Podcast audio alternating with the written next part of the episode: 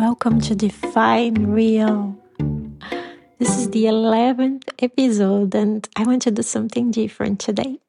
I want to offer you a short and spontaneous episode since it's the time of the year when everyone is getting ready to retreat, visit their families, sometimes spend some well deserved rest somewhere sunny.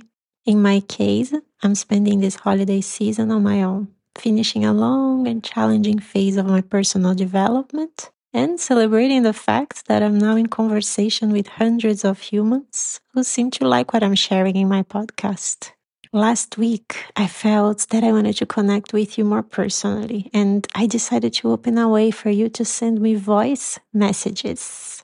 There's a link on the notes of this episode, plus on my Substack and Medium pages, where you can send me questions related to anything you need help with in your life, be it about any of the topics I've spoken about so far or about something entirely different, you can also ask me personal questions about the stories I share with you.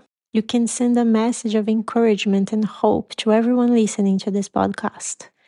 Or you can answer the following question What is the most important thing you've learned about yourself this year?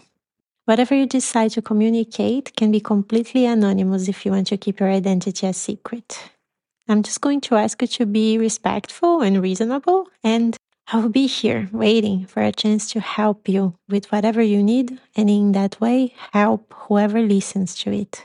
I wish you a good moment of rest if you're spending this holiday season alone. I wish you a lot of strength and consciousness if you're visiting family, for I know how triggering that can be. Someone once said, if you think you're so enlightened, spend a week with your family, which is ah, so true. I wish you a lot of fun and I look forward to speaking with you next week.